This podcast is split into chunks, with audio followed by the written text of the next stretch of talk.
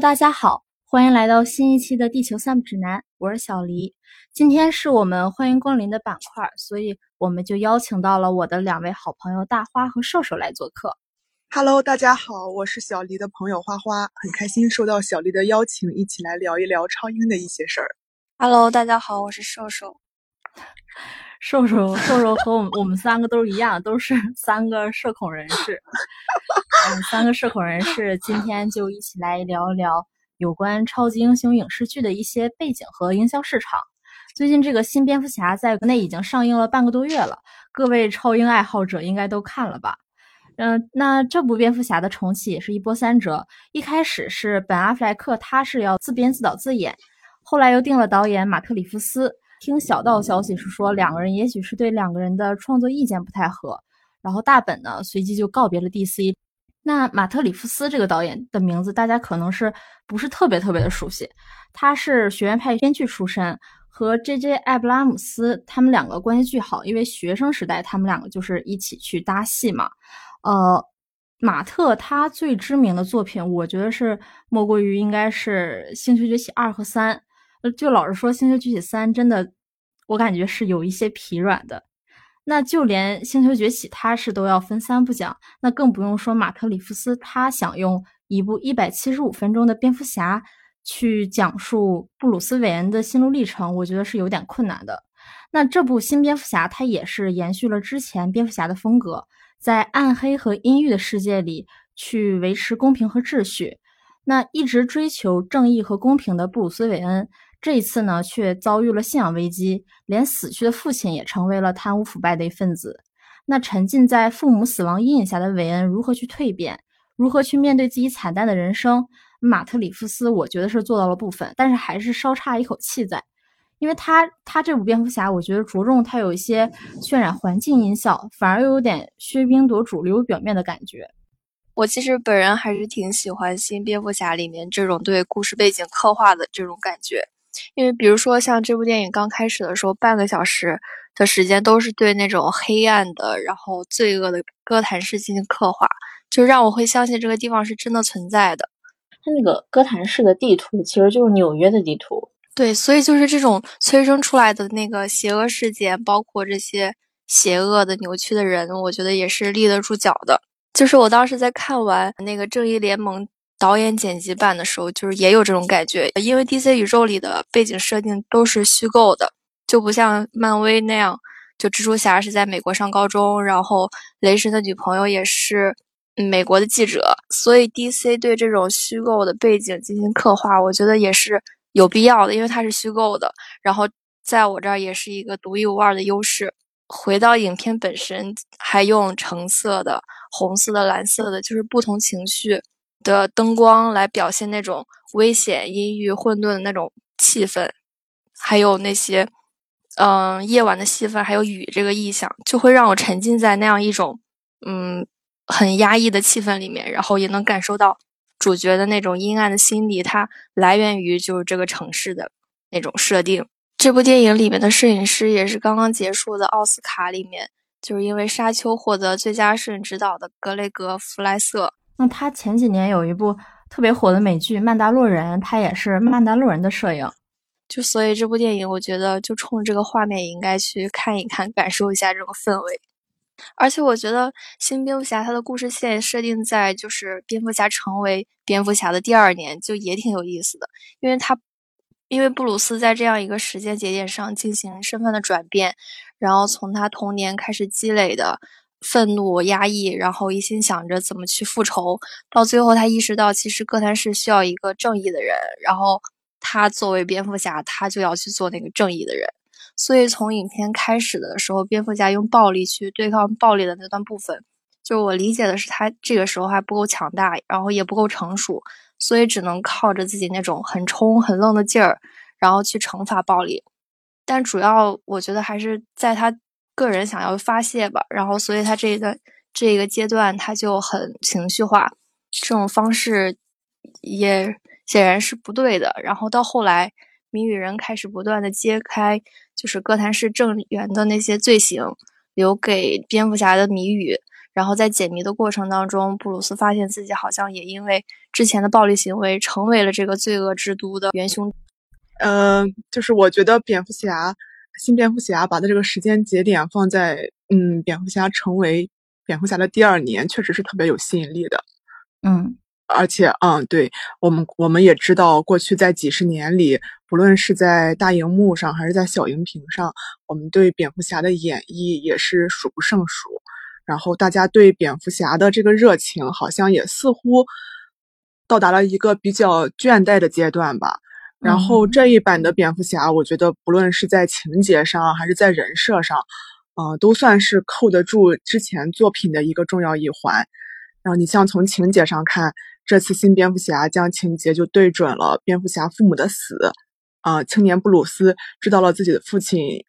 也是跟贪污腐败分子有关，跟他所一直仇视的对抗的黑暗有关，所以在这种情境下，他内心的挣扎呀、迷茫呀，我觉得都很容易引发观众的共情。而且在这次的反派角色的设定，那个谜语人，我觉得也是挺有意思的。你像，嗯。谜语人，他就是很像推动蝙蝠侠从一个复仇者到一个超级英雄的关键，而且在最后的时候，蝙蝠侠也是发现自己所谓的匡扶正义，也就不过是复仇。他跟蝙谜语人其实都是在用自己的方式来净化歌坛，其实本质上并没有什么区别。所以说，他在那他在新蝙蝠侠的最后，他做出了不同的选择。他那个好像是我记得他掉入水里，然后去。点燃了火光，也算是完成了他从复仇者到超级英雄的一个蜕变吧，就很像一种仪式性的蜕变。对，嗯，所以我觉得这其实挺，嗯嗯，这其实就是挺有意思的一个地方。然后从这版的人设上来看，我其实还挺喜欢这版新蝙蝠侠的人设的。我觉得这版的蝙蝠侠带着一种青涩和躁动，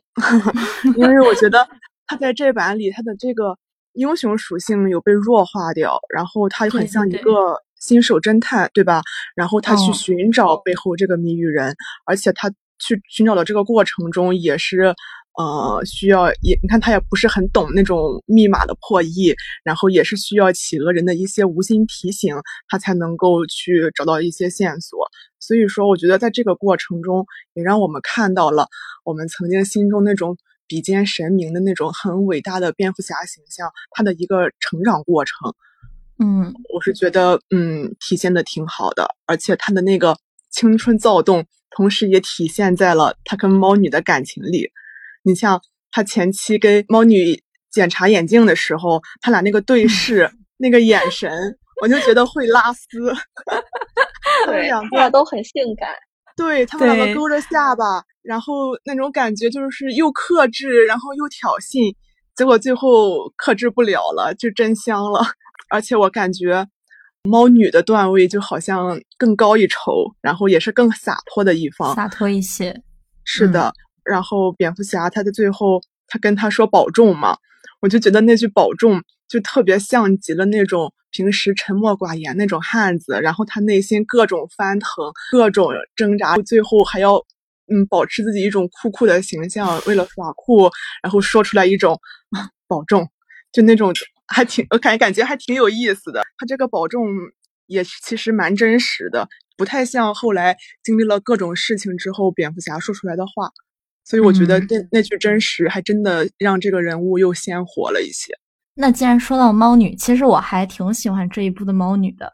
因为在这一部中，它补充了好多有关于猫女的一些身份啊，还有细节。那虽然感觉这个猫女她的造型上其实有一点像哈利贝瑞那一版的猫女，哦，是我挺喜欢，嗯嗯。然后这个扮演者佐伊·克洛维兹，她是我是觉得她是越来越美了，就是她她就是星二代，从小就开始去演一些。呃，影视剧啊，然后她之前也演过一些，呃，比如说《大小谎言》，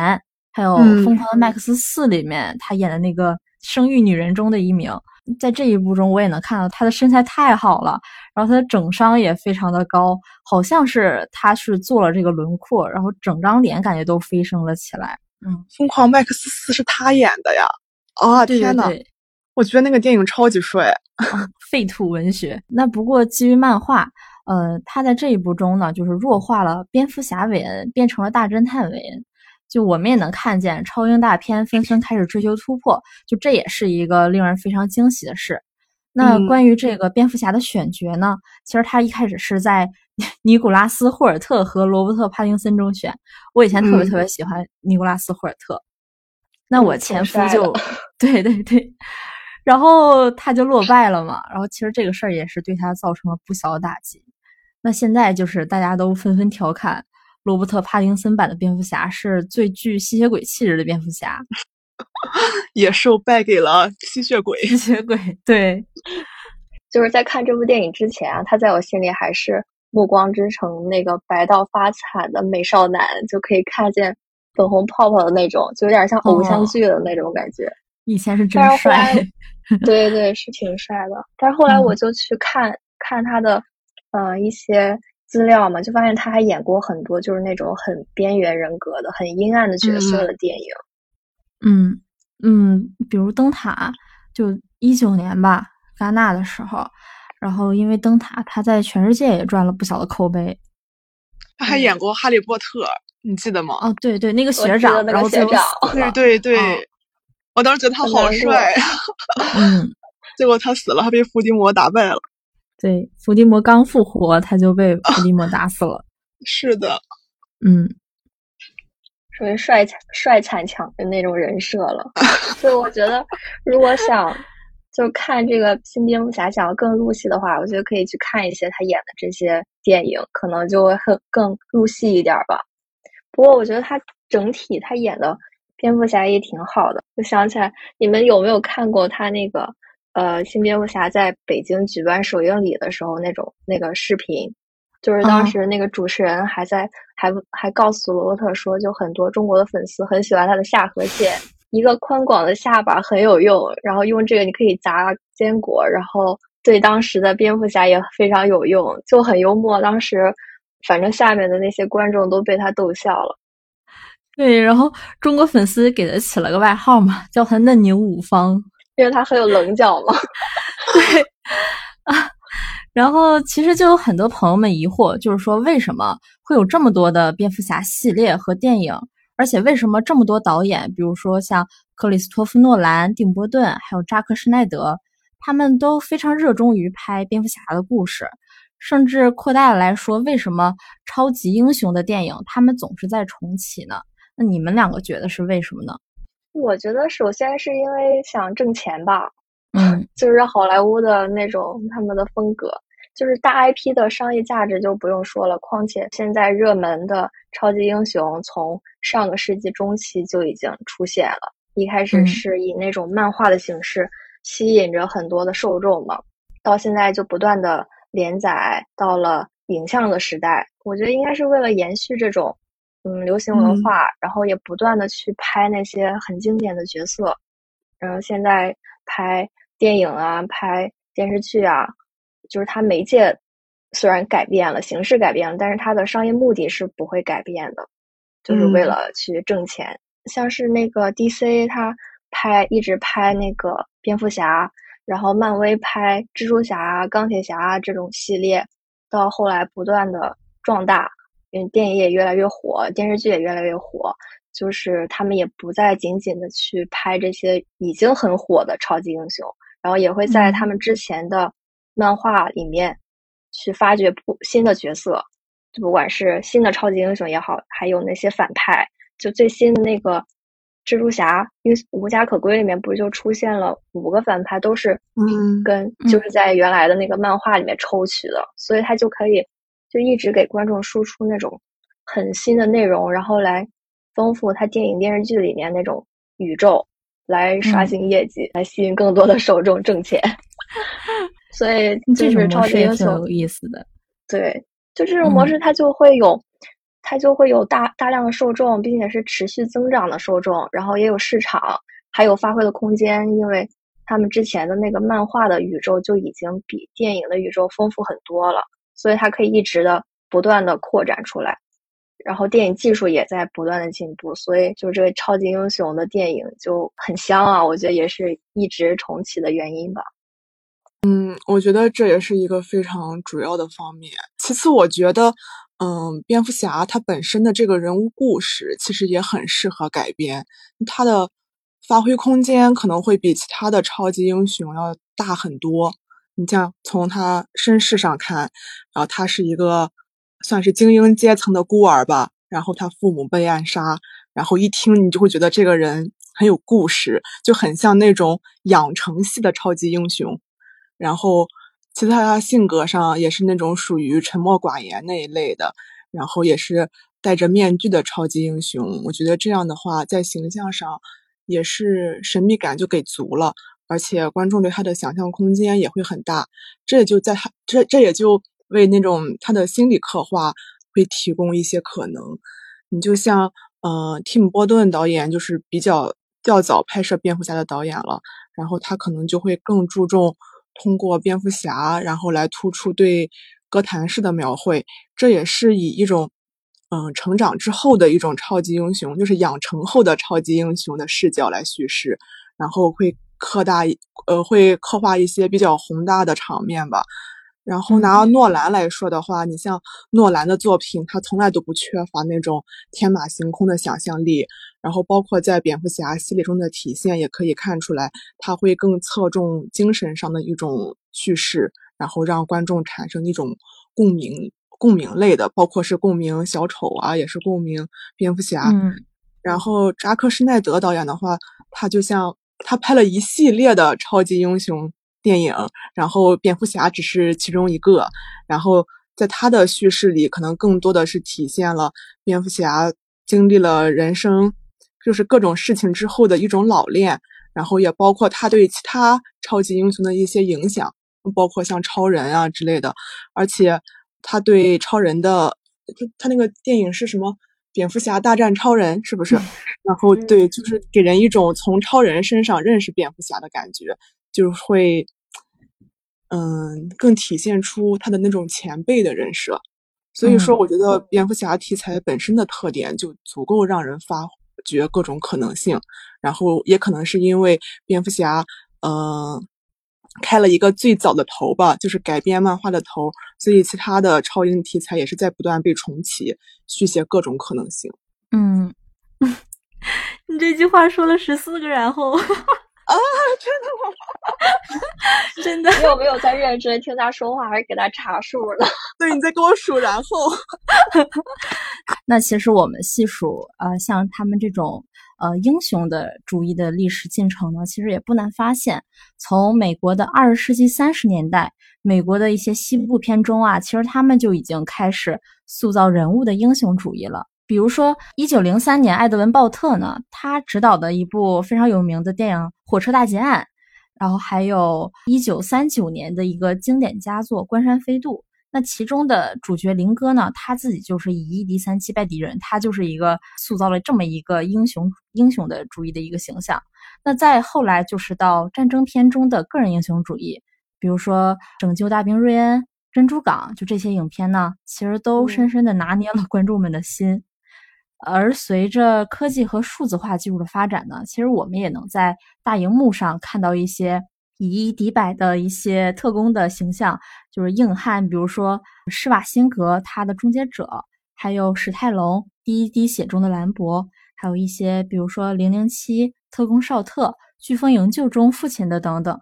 那其实这些也是在先拥有了英雄主义之后呢，那 DC 漫画公司的前身，他才在一九三八年创造了超人这个超级英雄的形象。随后就在这个漫画界掀起了超级英雄的热潮。那其实我们就可以反思到一个问题：说人们为什么喜欢超级英雄啊？是因为他们拥有超越普通人的特殊能力，能够扫黑除恶，能够行侠仗义。后来就随着这个第二次世界大战的爆发，反法西斯的这种浪潮呢，其实也将漫画人物卷入到了二战之中。呃，DC 他当时就是重新包装了一个以前推过的人，呃，是一个探险家，叫哈罗德·汤姆森，就重新对他进行包装，把他变成了新的美利坚先生，然后用漫画中的这个人呢，去代替一些呃真正的士兵去歼灭纳粹呀，去攻打德国。然后漫威他在这个时候也推出了一个角色，呃，美国队长。所以其实这些都是欧美英雄主义电影它进化到超级英雄主义的开端。嗯，反正美国开始拍英雄电影，就不管是从个人英雄到后来的那种超级英雄，都可能都是他那种意识形态的一个变形吧。嗯，那如果是从电影的类型来说的话，其实这些电影都可以看作是动作片。嗯，比如说像早期美国好莱坞，它最经典的类型片就是像呃西部牛仔片，然后歌舞片。就就都能很能体现美国这个国家的气质，还有它当时的那些文化。就像之前昆汀拍那个，嗯，《好莱坞往事》的时候，就致敬了那个年代的好莱坞嘛，还拍了那个那个荒漠的镜头啊，包括莱昂纳多他在戏里边，呃，就在戏中戏里面演的那个西部的牛仔。但是就是这种文化，它在那个海外市场扩张的时候。就是会存在那种文化壁垒，然后这种美国文化可能在别的国家就变成了一种限制，就别的国家可能不理解你这种文化，所以就会阻止，也不是阻止吧，就是阻碍他进行海外市场扩张，然后阻碍他挣钱之类的。所以到了后来，他们在海外出口的时候，就发现动作片好像是最受欢迎的，也是最容易被理解的一种类型片。像刚刚小黎说的那些。关山飞渡啊，然后零零七啊，终结者，他们其实都是算是很很动作片的那种，但是它在这个动作片的基础上，也会融入其他的那个类型电影的元素，就比如说动作片加喜剧片，然后加科学科幻片的那种元素，或者加悬疑。嗯，如果从这个电影的类型来说的话，可以可能就是这是我理解的英雄主义电影从一开始的。那个西部片到现在的科幻大片，它那个个人英雄到超级英雄改变的一种原因吧，或者是大致的过程。嗯嗯，就像我们国家的电影出海也是以动作片开始的吧？你就比方像李小龙、成龙、甄子丹，他们好像也是，呃，通过这类动作片先打开的国际知名度。嗯嗯。就是一想起啊，中国就一定会想起中国功夫，然后还有李连杰他们，嗯，就美国还做了一部动漫嘛，叫《成龙历险记》，就是做动漫，小时候都看，嗯，对。那现在呃，除了 DC 和漫威两大巨头漫画公司外，其实也有一些其他的公司制作的超级英雄也特别受观众的欢迎，比如前两年有部电影叫《全民超人汉考克》。那当时是这部电影，就是华纳放弃后，索尼就火速接手了。然后索尼还想，索尼还想拍二三，然后索尼他还想拍二三部，结果一直没拍，就拍了一部，是那个威尔史密斯演的。还有美国的独立漫画公司黑马漫画公司，他创立的一个超级英雄人物叫地狱男爵。呃，这个地狱男爵呢，其实。呃，一般关注超级英雄的，其实也会听到过他的名字。但是这个公司他创造的超级英雄比较少，但是他制作的一些其他电影，你们应该会听过。呃，比如说《变相怪杰》，哦，金凯瑞，听过，嗯，听过。对，还，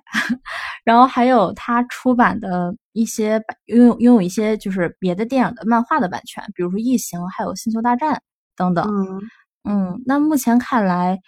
D.C. 它和漫威，呃，在影视剧啊，还有漫画呀，还有音乐呀、游戏等方向中，这些角逐其实也转化为他们背后的公司华纳和迪士尼，他们两个，呃，在竞争市场的这种份额。那你们是怎么看这种逐渐白热化的竞争呢？嗯，其实我觉得随着社会的发展，我们受众需求。审美需求就逐渐多元化嘛，然后随之超级英雄的形象也是逐渐丰富和多样化，所以在嗯超英题材发展日渐成熟的情况下，你像 DC 和漫威，他们作为两个头部公司，确实是也在竞争过程中形成了自身的特点和优势。你看，他俩都是以。嗯，漫改起家的，然后但是他们在塑造超级英雄的方面会发力不同，然后占据的市场也是有所差异。你像漫威电影，我觉得它在漫改过程中已经形成了自己的风格。嗯，像科技然后生化、外星探索这一类的，都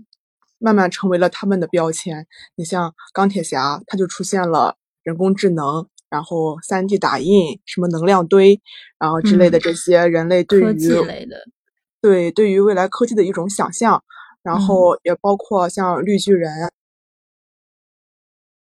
啊，美国队长他们都讲述了人体的变异，可以听到吗？啊，绿巨人之后就听不到了。刚才就是绿巨人和美国队长他们就讲述了人体的生化变异。嗯嗯，然后像银河护卫队也是表现出来了对宇宙空间的探索，包括像复仇者联盟系列也是更针对呃外星文明的入侵，所以。嗯，漫威在打造超级英雄的过程中，我觉得他们会从一种，嗯，平民的视角去打造，然后而且打造出来的超级英雄是，不是那种非常完美的人设。你比方像美国队长，你看罗杰斯他在成为呃美国队长之前，他就是一个很瘦弱的二战小兵。然后绿巨人在没有成为绿巨人之前，他也就是一个研究研究伤口愈合的。专家是个医生，我记得是。然后他在变身的时候，也是因为情绪被激化，然后自己无法自控，所以要通过一些外力啊，然后来推动自己个人的一个变身和成长。嗯，而且这个绿巨人，我记得当时是，呃，当时是美国开始用一些核武器嘛，然后美国的当时的民众，他们是对这个核武器有着很深的惧怕，所以才创造了这个角色，然后用于去贴近民众。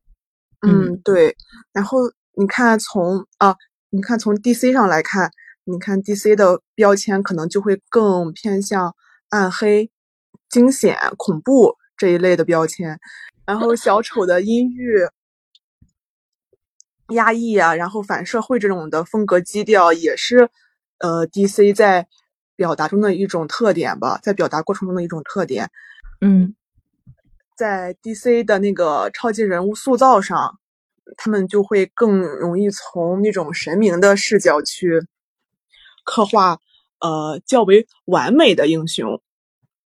嗯，你像 DC 的超级超级英雄们，他们身世都有些悲惨，然后也可能正是因为自己这种悲惨遭遇。或者是说，他们觉得自己自身就带着这种使命，所以要去自觉的承担，或者是拯接受一些拯救苍生的责任，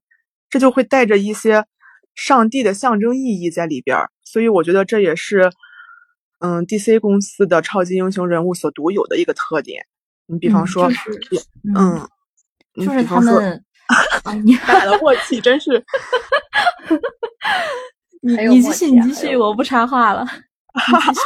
我想说蝙蝠侠嘛，你像蝙蝠侠，他就是出生在哥谭市的四大家族，然后他小时候就是父母带他去看电影，回来的路上，嗯，父母被歹徒暗杀，然后从此他就下定决心要惩恶扬善，然后不让自己的这种悲剧在别人身上上演。所以说，我觉得 DC 就是通过这种超级英雄自我救赎的方式，然后来实现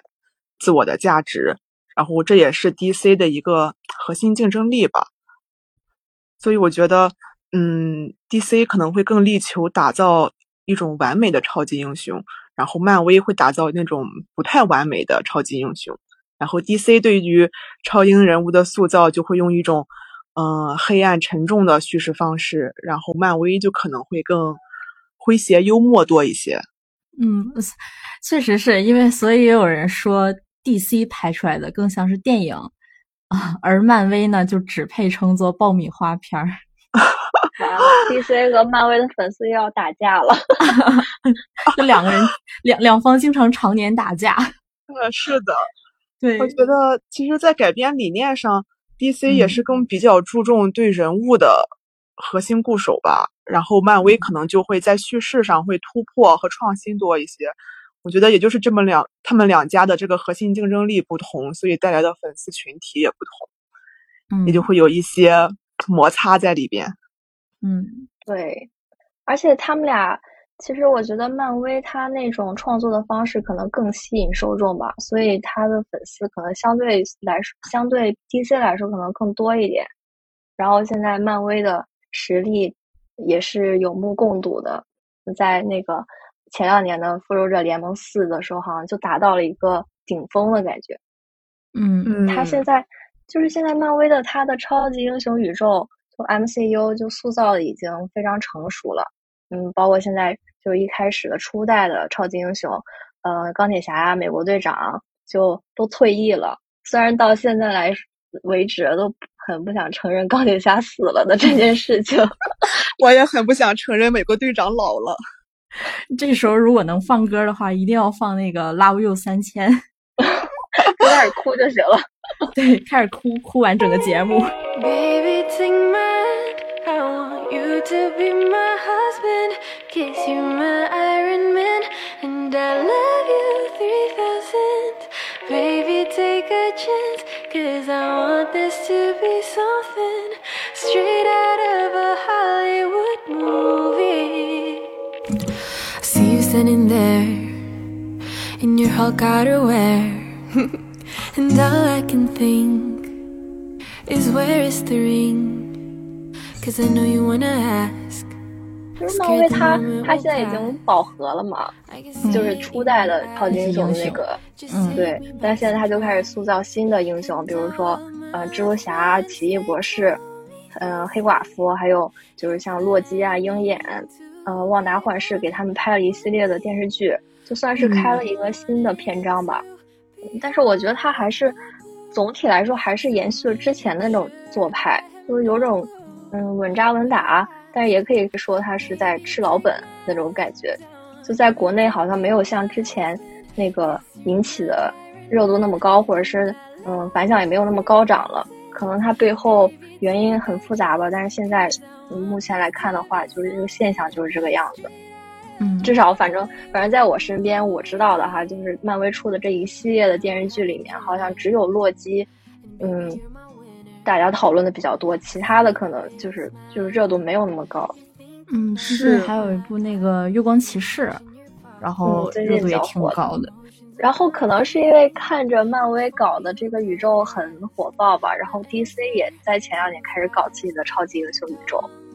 毕竟他们俩已经相爱相杀了这么多年了，都几十年了，嗯所以可能在观众心里，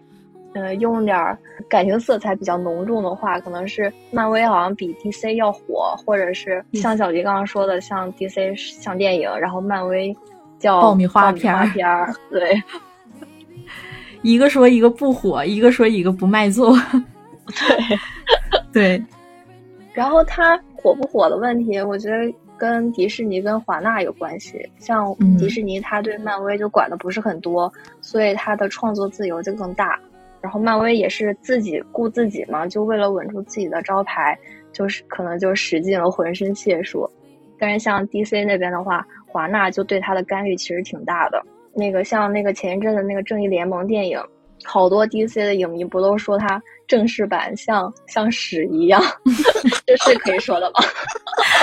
可以可以，一下子就展开了。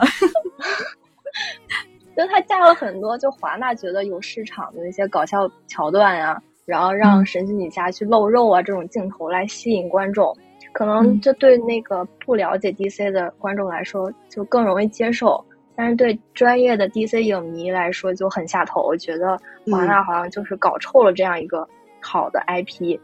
嗯他们就更喜欢扎克施耐德他剪的那一版，就四个小时那个。嗯，反正我是自己剪辑的版本。对对对，导演也看不下去了，就自己剪的。嗯所以我第一遍看那个四个小时的《正义联盟》的时候，我就很投入，也很喜欢，就很想二刷的那种。嗯再往深了说的话，像漫威，它就是现在好莱坞惯用的那种黄金法则，就是用制片厂的制度，就更加去观众去迎合或者去调和观众的口味，就很模式化的那种，就不会出错。然后也采取了招招制胜的那种方式，用一些嗯搞笑的、融梗的，然后科幻的，包括就是贴近时代的那种，嗯，就像在电影里面表现互联网时代嘛，就有种后现代的感觉，可能更更符合现代人的审美趣味吧，尤其是年轻一代。但是 DC 那边的话，它就是导演中心制的那种，偏嗯多一点，就更注重他的个人化表达，然后也和观众的视角是不一样的。但是另一方面，他又是像刚刚说的，嗯，加上华纳的干预，就有点左右不讨好，所以四不像那种感觉。所以也是他的有一些电影票房不高的原因。对，虽然质量高，但是票房不高。对，嗯就近几年拍的一些电影，DC 拍的，好像只有神奇女侠可能更火一点儿。火爆一些。嗯，对嗯但是我是刚在它上映的时候，我还一直以为神奇女侠是漫威的。这件事情不知道是我更尴尬一点儿，还是 DC 更尴尬一点儿。其实一个很尴尬。反正漫威是肯定是稳赢的，他在那两年实在是太火了。嗯，对，我记得那段期间，漫威上了好多好多电影，什么惊奇队长，然后毒液是吧？嗯，那其实之前就我们也会听说过一个词，叫做高概念电影。刚才你形容的这些，是不是都是高概念电影的一部分呢？那什么是高概念电影呢？嗯好莱坞他们现在就是喜欢用的创作模式就是高概念电影，可能简单来说就是用一句话就可以讲清楚故事情节的电影。嗯，它它有很大的特点，就是要呃很有名的导演去拍，或者是很有名的明星去演，嗯，就有点像，就有点像那个经典好莱坞时期的明星中心制，或者是导演中心制的改改版的感觉。而且就像那些知名的 IP，也是必须的，就为了保证最大的激发就是观众的观影潜力，包括后期的话，他们也可以去进行产品的开发，就比如说像游戏啊，然后主题乐园，就迪士尼乐园、环球影城这种，可能这种高概念电影，它进行这些后期的产品开发的话，就很大的潜力嘛。嗯，然后像还有那些游戏，嗯、前一阵子不是那个《哈利波特》也开了那个手游，就是嗯都在朋友圈里边都刷屏了，讨论大家是哦，我是哪个哪个学院的，你是哪个哪个学院的，你俩是哪个学院的？我我是格兰芬多的，我也是格兰芬多。我怪们俩可能不得你俩是舍友这么有。默契。就是他这种高概念电影，它的制片公司想的那些思路，可能就是让项目可以可以持续，就可以持续的盈利，就就还是挣钱哈、这个问题。而且嗯现在他们实力也越来越强嘛，就也有承担失败能力。然后包括像在那个前好莱坞有一个派拉蒙案，他之后呢嗯就开始制作超级大片嘛，每一年都会选几部电影进行非常高额度的投资，就已经到达了一个呃很很很到顶的一种投资水平。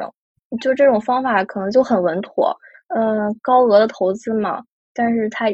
也会带来很高的风险，所以需要那些知名 IP 啊、明星啊、导演来确保他们拍的电影是只能成功不能失败，就投资就真的很高。嗯，但是有个问题就是他们的原创问题，嗯，就他为了扩展与扩展海外市场嘛，嗯，就会调和观众的口味，所以他们那些原创可能就会做很大的让位。牺牲掉原创的对，一些原创的自主性什么的，嗯，嗯，去去取悦大众什么的，对，就像，但是我觉得皮克斯跟梦工厂他们做的原创电影还挺好的。嗯确实，我觉得他们两个这两个公司也是以原创出圈儿的吧？我觉得嗯他们就是制作也很精致，作品也很出圈儿。嗯，就像你刚才说的那个超级大片，我前两天看了一个斥巨资投资拍，花了两亿美元拍的那个《红色通缉令》，巨石强森、小贱贱还有盖尔加朵他们三个演的，然后就我看完之后，我的感受就是啊，就这就这花了两亿美元拍出来这个这个片子，真的特别特别的，后面还烂尾了。我就不不太理解，说这个片儿为什么还能花这么多钱来拍？对他们就投的很高的钱嘛，可能嗯也是因为财大气粗吧，就变得这件事情就有利有弊。但是就是这个高概念电影，它一开始其实是想描述一个独特的想法，然后用简洁的语言就传达出来，就就是很明显，就是独特的想法是他们创作的目的，然后简洁的描述可能是一种手段，但是现在就有点儿本末倒置了，所以就有的时候可能超级大片并不能，嗯、受到观众的欢迎。然后我觉得归根到底的话，能够持续的让观众去买单的，还是创意，还是嗯制片厂的诚意。就像之嗯前、可能像那个花木兰，还有上汽，嗯，它就采用了中国的故事、中国的元素嘛，但是在中国那个反馈就不是很理想，甚至上戏还扯上了就最敏感的辱华的问题。就当时嗯漫展，我记得当时在漫展的时候宣宣布梁朝伟来演满大人的时候，就引起了很大的争议嘛。漫威也为了去守住市场，守住中国市场，然后说梁朝伟演的角色是文武，然后和那个有争议的满大人那个角色一点关系也没有。而且就是这个也可以看出来，就好莱坞就真的会为市场去调整，然后包括像花木兰里面，嗯，就中国观众都觉得他拍的花木兰就不是他们心中的那个花木兰。像上汽的话，也是觉得他可能只有那种表面的中国的东西，但是它内核的话，其实也并没有很吸引观众。他就嗯去调和，就是全球观众的口味，就一味的去妥协，所以就搞得就一个里外不是人。对。哈 哈再说到那个漫威和 DC 的话，我觉得如果他们俩能一直竞争，我就觉得我对那个超级英雄电影其实是不担心的，因为它有竞争才能突破嘛。所以我很期待他们为我们观众打的热火朝天的场面，这样就不会让电影更加固化，就能一直创新，然后一直提给我们提供给我们新的创意。那我想问一下，就是在国内市场的话，什么电影算是高概念电影呢？就《唐人街探案》这种会是算吗？因为我觉得《唐探》系列其实也蛮像自己创建这种叙事宇宙的。然后像今年过年的那什么开心麻花系列的电影，感觉马嗯沈也是沈腾、马丽的这种明星效应下的一种一种创作吧，也算是票房保证。所以我可以嗯理解为那种高概念电影是营销很好的那种商业片儿吗？或者是内容属性会稍微弱化一些？嗯，差不多吧。它应该就是算是一种成熟的商业电影的模式吧。就基本上嗯配置就是很大的 IP，、然后有明星阵容，然后国内其实也在推行这种创作模式。其实也不一定是系列电影了，是吧？嗯，差不多。如果它嗯火的话，第一部拍的火，它应该就会拍成系列有第二部，对，嗯，我感觉那个港台的好像就是比较多，比如说《无间道》，它这个系哦列的，还有一些《窃听风云》系列之类的这种电影，那个就是《澳门嗯风云》也算吧，就是前几年哦什么贺岁档，王王晶的那个是吧？对对，王晶的，请了什么周润发、刘德华，然后其实内容也挺烂的。那好像澳《澳门风云二》还是三呀？就当时它上映的时候，那个啊，上映之前，《爸爸去哪儿》第一季特别火，他就哦找了那个哦李湘的女儿 Angela，然后哦她也去对演来着。You can take it slow. They're talking shit about me on the radio. How am I supposed to know about you? Just let me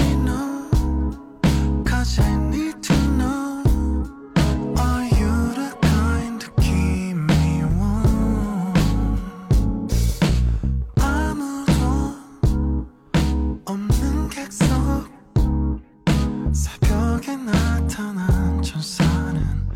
낱낱이 바뀐 삶을 살아 걷지 말고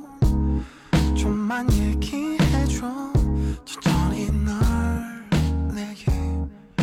刚才提及的这个八九年版的蒂姆·波顿版的蝙蝠侠和如今二零二二年马特版的蝙蝠侠，其实我们也能看到两版的风格是完全不一样的。那这种风格的转变，其实除了是因为拍摄时间的变化 和不同导演、编剧的指导的独特风格之外呢，其实还有一个很重要的点，在于我们说能否去遵循原著，能否按照原著来进行一些改编，还有进一步的加工啊之类的。那比如说马特的蝙蝠侠，他其实就是还原了，呃，蝙蝠侠的侦探的身份，因为当时他是那个 DC，他为了一个刊物侦探漫画而专门创作的这个人物蝙蝠侠嘛，所以大家也对 MCU 中蜘蛛侠的设定是否遵循原著而议论纷纷。有人觉得托比的蜘蛛侠不够遵循原著，嗯，荷兰弟的蜘蛛侠比较更像那个原版的那个蜘蛛侠。那你们觉得拍这超英的电影是否要跟随着主流社会的变化而转去改变原著人物的设定呢？我觉得改是应该的吧，因为当时创作原型人物的时候，那个时代就跟现在是不一样的。然后把故事可能调整到当下的环境，可能更有代入感吧。然后现在超级英雄的受众也越来越年轻，然后像荷兰弟版本的蜘蛛侠就在国外很受青年人的喜欢。他们接触的环境跟当时加菲版本的蜘蛛侠肯定是不一样的，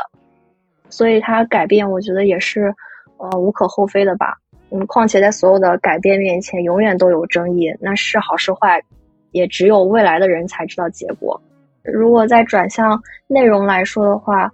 嗯，就时代的变迁，它肯定就每个时代就有每个时代侧重的主题。它原型原著人物可能从一开始设定到现在有符合时代发展的，也有不符合时代发展的。所以就是在这样一一些就受欢迎的有市场的超级英雄的设定里面，表现不同时代的那种印记。然后迎合不同时代的观众对超级英雄的期待，我觉得这也是嗯挺好的一个点。包括他们也有自己延续至今的风格，所以有保持的，然后有改变的，我挺喜欢的这种。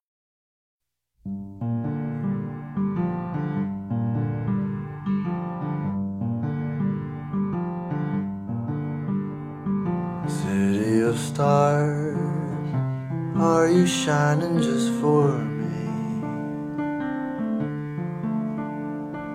City of stars, there's so much that I can't see. Who knows? I felt it from the first embrace I shared with you. Dreams may finally come true 疫情自从二零一九年底，然后二零年初嘛，这个疫情来了之后，其实我自己看电影的次数反而比之前还增多了。嗯，尤其是一二零年初的时候，那个时候在家待着，天天除了看电影就是看电影嘛。然后当时让我印象蛮深刻的一件事情就是《囧妈》，徐峥的《囧妈》，她是取消了线下电影院上映，而走了这种线上的云观影模式，对，用的那个西瓜视频嘛。那这种云观影的模式，其实就让宅在家里的我们，人人都可以成为观众，就是一个把自己的家里打造成一个小型的家庭电影院。那随着这种媒介的发展，其实已经打破了我们固定要去某一个地点啊线下观影的这种模式。嗯，是的，而且，嗯，怎么说呢？我觉得传统的影院放映也具有一定的好处吧。你就像在之前的那个传统影院放映时代，我记得就有学者提出过，把这个呃观看电影的过程比作是叫什么柏拉图所描述的那个洞穴寓言。其实引申过来的意思就是说，我们的观众的身体就被局限在了这个固定的座位上。随着电影的开幕，四周的灯光渐暗，我们也是把所有的注意力都聚焦在了电影荧幕上，就会产生一种沉浸式的体验。这种沉浸式的体验，对，就可以让观众对电影中的影像信以为真，并且容易产生一种认同心理。在这种前提下，呃，观众就会很容易把自己想象成这种影像世界的中心，然后以一种比较主动的身份去带入到影像世界中。我觉得这也是传统影院的优势所在，就是会提供一种更为沉浸的氛围。我就突然想到了上学期。我跟瘦瘦去看电影的时候，我们俩去看那个兰心大剧院，它就是那种黑白的电影风格，而且它的摄像也是那种抖动的摄像摄像方式，所以我我会觉得在电影院看起来会更真实一些。对，很沉浸。对的，而且当时就只有我们两个人在。嗯，我一开始还很害怕，因为影院里面很黑，它那个色调就很黑嘛，很暗。我们只有我们两个，然后大花中途他还去上厕所，我我整个人窝在那个凳子上，在那专注的看电影，强调然后让自己不要沉浸在那种害怕的心情当中。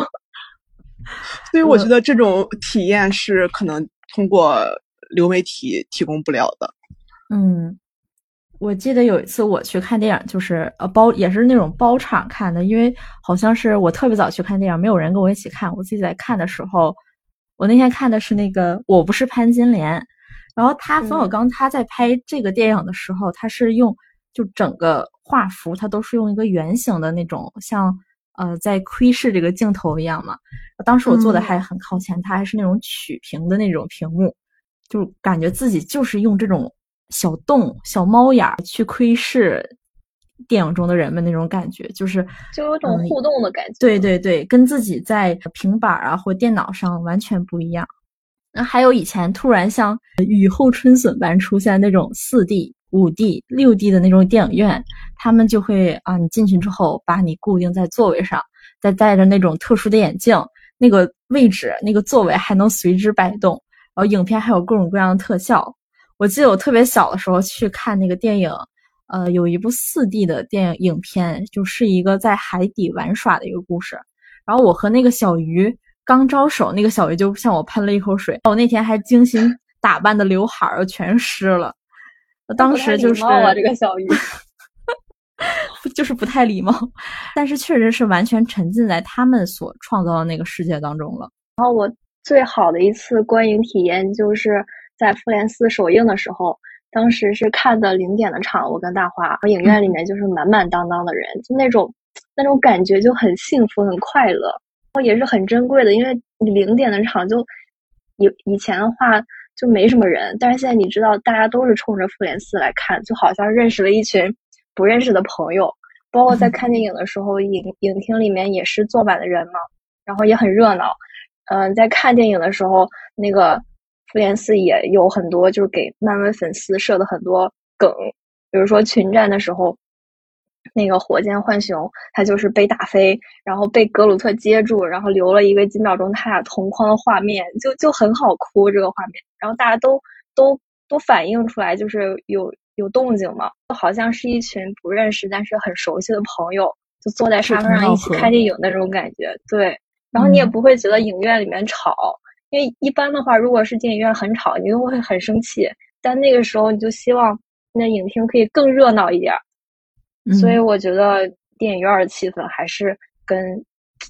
跟线上还是不一样。不一样，我记忆特别深刻，就是那天你们看完之后就没回去学校，凌晨三四点钟，咱们还在发消息，然后给我们拍你在你们在那个海底捞炫饭，然后大家最后纷纷睡着的视频。对，因为没有地方可以去了，只能看完电影跑到海底捞，因为回不了宿舍。真的感谢海底捞的深夜收留。而且，就是当时复联四的首映，也确实也是我在影院里体验感最好的一次。就我当时记得最深的就是那个美国队长说“嗯，Avengers Assemble” 的时候，那个 BGM 一响起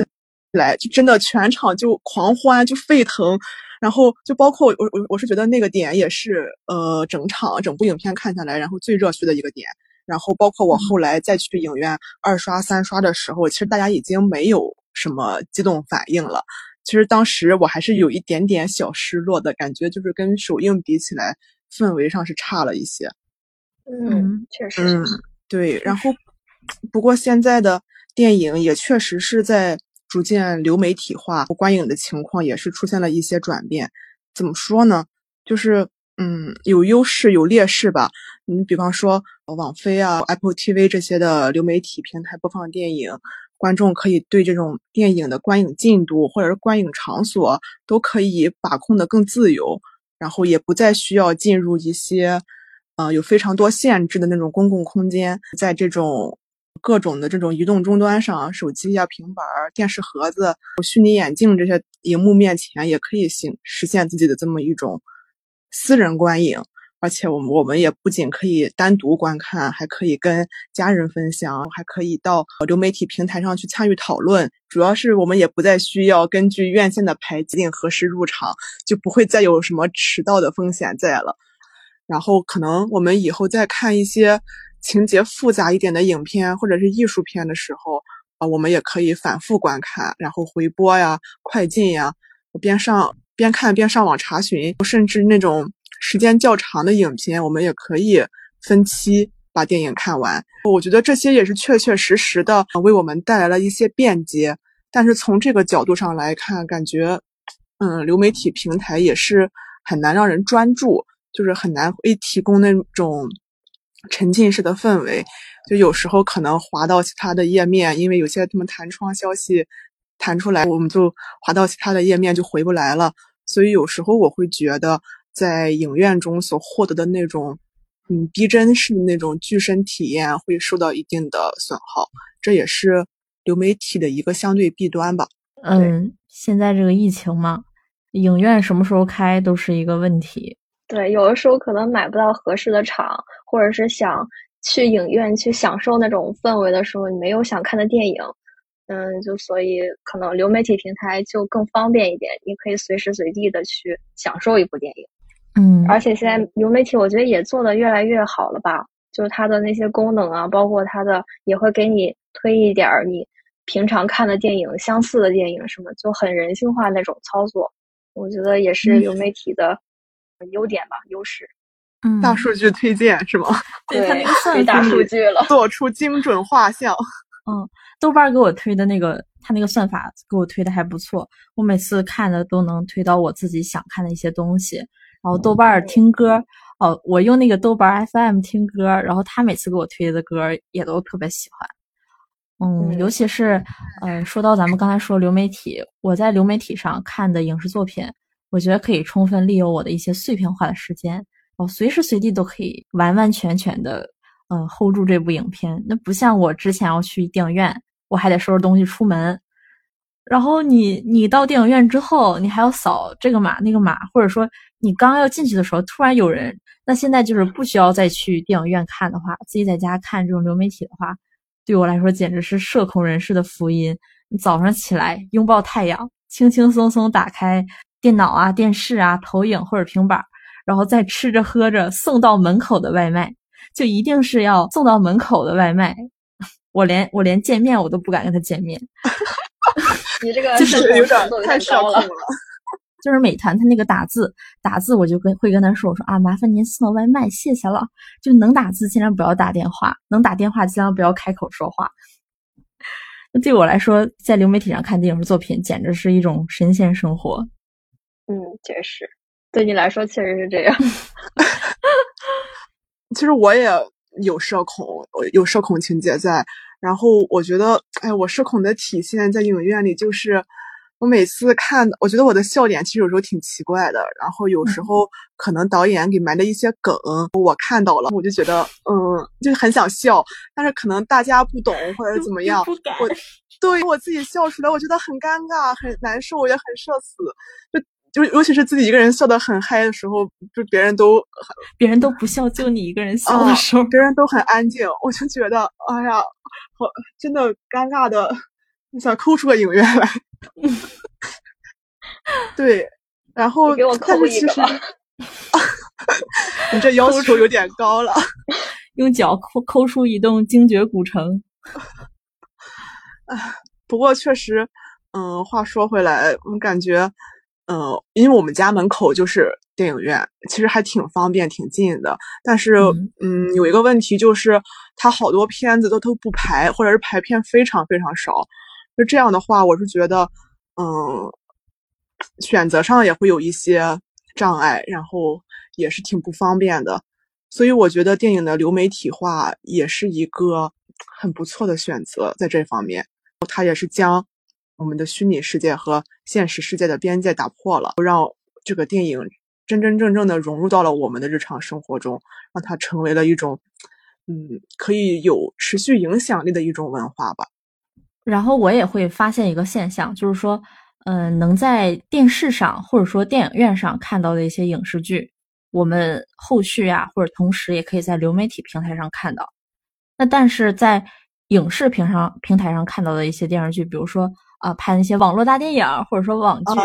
啊，那几乎这些很少很少能在电视频道或者说线下电影院看到。嗯，其实，嗯，单就电影的这个本身的媒介属性来看，你像不论是前些年戛纳国际电影节他们禁止网飞出品的电影参赛，还是像一些大导演，像斯皮尔伯格、诺兰等一系列的导演，他们都拒绝和流媒体公司合作。所以我觉得这些都意味着传统的院线电影其实并没有真正的接纳这种新的媒介载体，甚至是有一些鄙视和抵制，然后这些非正统出身的电影。我觉得从嗯二零年爆发的这个新冠疫情，我觉得是一个。嗯，类似于节点吧，因为这个新冠疫情的爆发，它让整个的市场经济都处于一个停摆的状态，而且首当其冲受影响的就是，嗯，以电影为主的这种娱乐业。然后，尽管从去年开始啊，我们的中国电影的院线市场有所恢复，像《你好，李焕英》《唐人街探案三》还有《长津湖》等，他们都获得了一个不错的票房。但是也是有一些许多制作精良、内容优质的影片，也没有表现出嗯预期的效果。我就是包括像兰心大剧院，还有我去看的那个《一直游到海水变蓝》贾樟柯的，对，其实都没有什么没有什么观众去看，也是觉得他们的票房，嗯，可能本身他们也不是那种商业，嗯，文艺片也不是那种商业类型的，但是他们也确实票房略有些惨淡了。嗯，然后跟国内来比的话，呃，国外的院线情况其实更加糟，更更加糟糕。我看到是，二零二零年的美国电影票房貌似已经创了近四十年的最低纪录。不仅如此，像美国最大的一个电影院线 AMC，他们的股价暴跌了百分之七十，对，暴跌百分之七十，就真真的是濒临破产吧。而且正当这种。传统电影巨头在为这种融资，然后心力交瘁的时候，你像流媒体这边，真的就是降维打击。在 二零二零年，对二零二零年好像前三个月里，然后网飞的网飞在美国的付费用户就已经净增了九百万，总市值已经超过了迪士尼。嗯，然后也也是在去年，原本十分排斥跟这种流媒体合作的，而且把网飞出品的电影叫做电视电影的斯皮尔伯格导演，也是一改往日的态度，与网飞签下了协议，承诺以后每年都会为网飞提供数部故事片。然后你像美国的最大电视网 HBO，他们也是在二零年就推出了 HBO Max，也是开始。嗯，推动流媒体业务的一个发展了。嗯，挺好，挺好，就是为我们这种电影爱好者的福音。是的，嗯，那其实对应的这个流媒体网飞，它近年搞了好些的大动作。那比如说最近第九十四届奥斯卡，大家应该都略有耳闻了吧？威尔史密斯那一巴掌，直接直接把收视率扇上，收视率扇上去了。嗯。然后他这一部这一届奥斯卡中呢，网飞他就是带着坎皮恩的《犬之力》几度冲击了奥斯卡最佳影片，最后却让苹果后来居上。那《监听女孩》就成为了 Apple TV 第一部获得了提名的电影，也是整个奥斯卡中第一部获得了最佳影片的流媒体电影。嗯嗯，那与此同时，其实网飞也一直在韩国狠狠投资，扩张一些韩国的市场。去年有一部特别特别大热的鱿鱼游戏，大家应该都知道，嗯，我都不敢唱那个歌。然后还有综艺，唱一唱，口够啊。还有那个综艺《单身即地狱》，还有现在就正在热播的那个《社内相亲》，社内相亲，我们都可以见到端倪。而且除了影视方面吧。网飞它其实也进攻了一些游戏市场，去收购游戏，去扩大其团队的规模。嗯，尤其是现在网飞对 DC 和漫威的威胁其实也越来越大，导致导致了迪士尼，它是它之前在那个网飞上面有好多这个版权，漫威的版权，然后现在是迪士尼，它是直接收收回了它在网飞平台上的版权，然后专心去做自己的流媒体迪士尼加。还有华纳，它也像你刚才说的，华纳它上线了自己的流媒体平台 HBO Max，嗯，收购了大批的会员，变成了网飞特别强有力的竞争者之一。嗯，所以呢，像我们这种啊影视爱好者，其实就会产生一种疑问：说这个电影它当它变得流媒体化，或者说呃，当它上线了这种流媒体平台，它的内容。会有什么不同？会有什么革新吗？嗯，其实我觉得，嗯、电影的流媒体化，它也是体现在了很多方面。然后，你像电影可能会缩短，或者是取消窗口期，然后或者是在流媒体平台上联播，这些都是在放映形式上的一些融合。嗯，而且我觉得从传统影业跟流媒体公司他们融资一起拍摄电影，推出一些融合作品的这个角度来看，他们这个电影的内部，就是电影内部的这个叙事美学和风格，可能也会得到一种新的延伸。我觉得这可以算是电影流媒体化的一个发展趋势吧。就好像拿嗯漫威来说，本身这个钢铁侠呀、美国队长啊、雷神这些故事都是各自独立的，也是那个复仇者联盟出系列的出现，然后让整个漫威的宏大呃叙事宇宙给呈现了出来，而且他们非常擅长在电影的片尾埋彩蛋，而这些彩蛋也是可以激励着观众在看完电影之后对下一部电影产生一种嗯期待、联想和期待吧。而且从去年开始，我们知道迪士尼的流媒体平台叫迪士尼家，它也是已经开始陆续上映了大量的漫威流媒体剧集，就包括了承接《复仇者联盟四》中的那个彩蛋洛基，洛基就成为了率先上线的流媒体漫威作品。尽管这个洛基我们现在在国内还不能够在官方渠道上看到，但是嗯我看豆瓣上已经有很多神通广大的影迷开始讨论了。对，然后像迪士尼家，它还陆续推出了《晃达幻视》，然后《旺达幻视》，然后《猎鹰与冬兵》《鹰眼》呃等一系列作品，而且这些流媒体作品其实都是漫威的漫威电影的原班人马制作的，所以我觉得这就意味着他们在风格上也是与漫威电影本身就有着一个很大的一致性，而且在内容上也是会有一些很密切的连贯性。然后，我觉得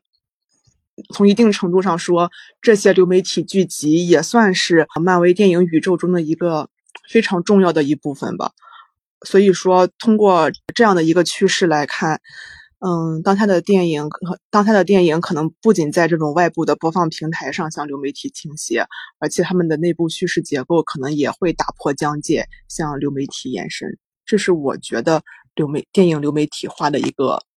方向。我觉得是好多流媒体其实也在发展自己的独立电影，或者是或者说是艺术电影的模块儿，可以嗯嗯也可以理解出来，它是对好莱坞那种商业大片的补充。因为好莱坞它主要表达的还是主流价值观，然后用不会错的那种题材还有拍摄的手法。但是嗯，现在嘛，就是需求也越来越多样化，然后包括像是那种身份政治，它也越来越凸显。比如说一些女性主义啊，然后种族问题，包括同性话题这些电影，它其实都有自己一直在发展的特定的受众，而且也能引起很大的那种社会讨论，带来话题。所以，嗯，所以他们可能流媒体也发展这些电影，我觉得也是一个好的趋势。现在就是讲求一种政治正确嘛，像之前奥斯卡就把奖颁给那个同性话题的那个《月光男孩》，还有这两年连续两届都把最佳导演颁给了女性导演。嗯，我我还记得那个说要拍小美人鱼真人版嘛，然后嗯小美人鱼真人版用了黑人演员，黑人演员，对海莉贝利，就是这个方面的政治正确真的是延伸到了方方面面，就为了讨好有色人种群体和一些少数族裔去魔改它原有故事的设定，我觉得这个是挺魔幻的一个事情。嗯，就好像他们嗯表达了那个主流价值观以外的那些非主流的嗯那些受众他们的需求吧。嗯嗯，而且像刚才帆帆说的，你像这几年的这个奥斯卡最佳影片也是这样一个趋势。你像《绿皮书》就是关于也是种族肤色吧，身份阶层，然后《寄生虫》也是本身也是聚焦一些阶级固化、贫富差距这样的一个主题，这也是现在的一个全球社会的主流议题，也确实是这样。而且就像刚刚结束的九十四届奥斯卡，它官方不是还呼应要关注乌克兰难民，然后反对战争和暴力，然后威尔史密斯史密斯就上台打人了，就这两个事儿放在一块儿也挺也挺魔幻的。嗯，然后我今天看那个威尔史密斯，他有三个电影，好像就本来是他打人之前是有四部电影吧，然后打完人之后、三部电影被打没了，还是怎么着？嗯，啊，不然上了后吗？是要好像是吧，然后好像说现在就是没信儿了。然后那个那个脱口秀主持人洛克，他他的那个他那个脱口秀票卖到好像卖到了明年，然后黄牛都高价都买不到。嗯，他现在特别火，啊这个走势有一点，嗯，是有点儿。谁也想不到。你还看那个网上有个调侃说，就好像是张大大在颁奖礼上 调侃谢大楠，结果被吴京上去抽了一京打下。了。反正我是觉得这种补充好莱坞的商业思路也挺挺明智的，就是流媒体它能支持这种电影，给他们提供平台进行就是很专业的营销，通过最便捷的互联网进行传播，受众也可以很方便的去观看，包括流媒体也能在某种程度上去把控这种独立电影、艺术电影的分寸，就不就让它不至于太过冷僻，就会进行一些商业上的考量。因为最最终归根到底还是要让这些电影受到观众的喜欢和欢迎嘛，所以嗯就是流媒体的出现，我觉得嗯、挺好的，因为它让独立电影、艺术电影可以商业化，就是反正不是坏事儿，最起码它能更受欢迎，然后表达的主题、表达的那些话题也越来越多。嗯嗯，我觉得瘦瘦刚才说的这个也是流媒体电影发展多元化的一个方面吧。我们现在受众多元化、审美多元化，这其实也就要求了在流媒体内容创作上也要更注重细分，注重这个受众细分。然后，其实嗯不管怎么说，内容为王肯定永远都会是一个真理。而且我们现在所处的这种信息时代，最不缺的就是信息。所以最后，所以真正能够让人驻足的，愿意在这种快节奏时代下停下来，然后沉浸几个小时的电影内容，一定会是一笔比较重要的财富。嗯，而且这么多年有超级英雄的陪伴，对于我来说是一件非常快乐的事情。嗯，他们不仅丰富了我的童年，给了我许多的梦想和希望，而且在我人生中遇到一些困难的时候，我觉得会有另一个人格跳出来，然后替我嗯披荆斩棘呀、我自己也在成长的道路上成为了属于自己的英雄，成为了一个精神世界更富足的大人。那虽然长大之后知道超级英雄他们其实是虚构的，但是他们教会了我成长与爱，他们也在另一个世界里，另一个平行的世界里生活，他们也会老去。嗯，迟暮的金刚狼永远是我心中的痛。嗯，死掉的钢铁侠也是我心中的痛。老掉的美国队长也是我心中的痛。嗯，快乐的时光是短暂的，又到了我们和大家说再见的时候了。啊，感谢收听我们本期《地球散步指南》的节目的听众朋友们。啊，感谢我的两位好朋友花花和瘦瘦。那希望大家有机会的话再来我们节目玩儿。嗯、期待小迪的下一期新作品。大家再见。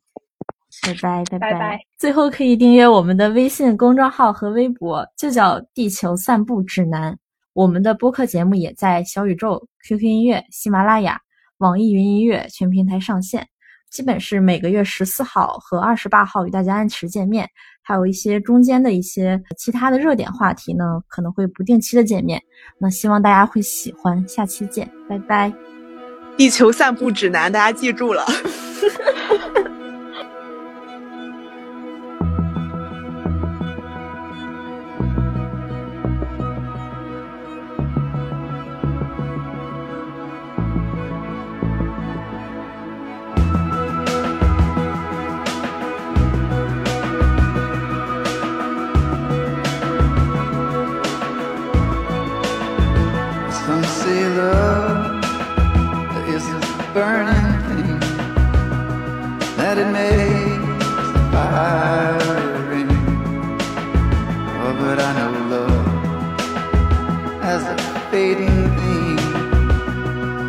just fickle as a feather in a stream. See, honey, I saw love. You see, it came to me It put its face up to my face so I could see. Yeah, then I saw love disfigure me into something I am not recognizing.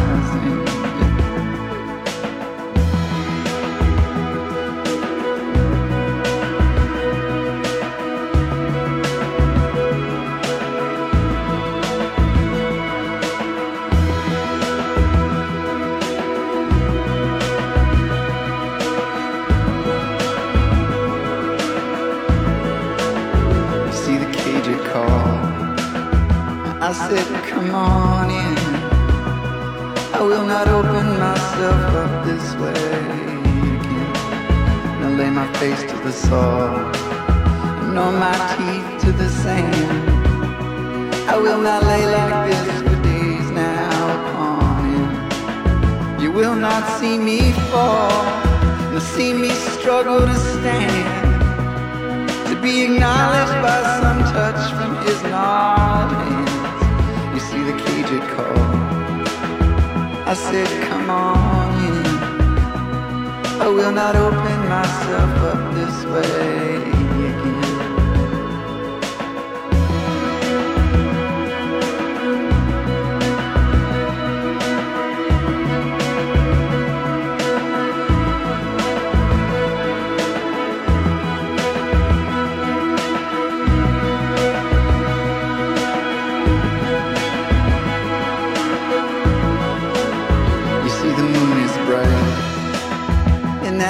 night. I see the shadows that we cast in the cold, clean light. My feet are gold,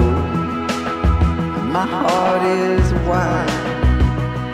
And we race out on the desert plains all night. See, honey, I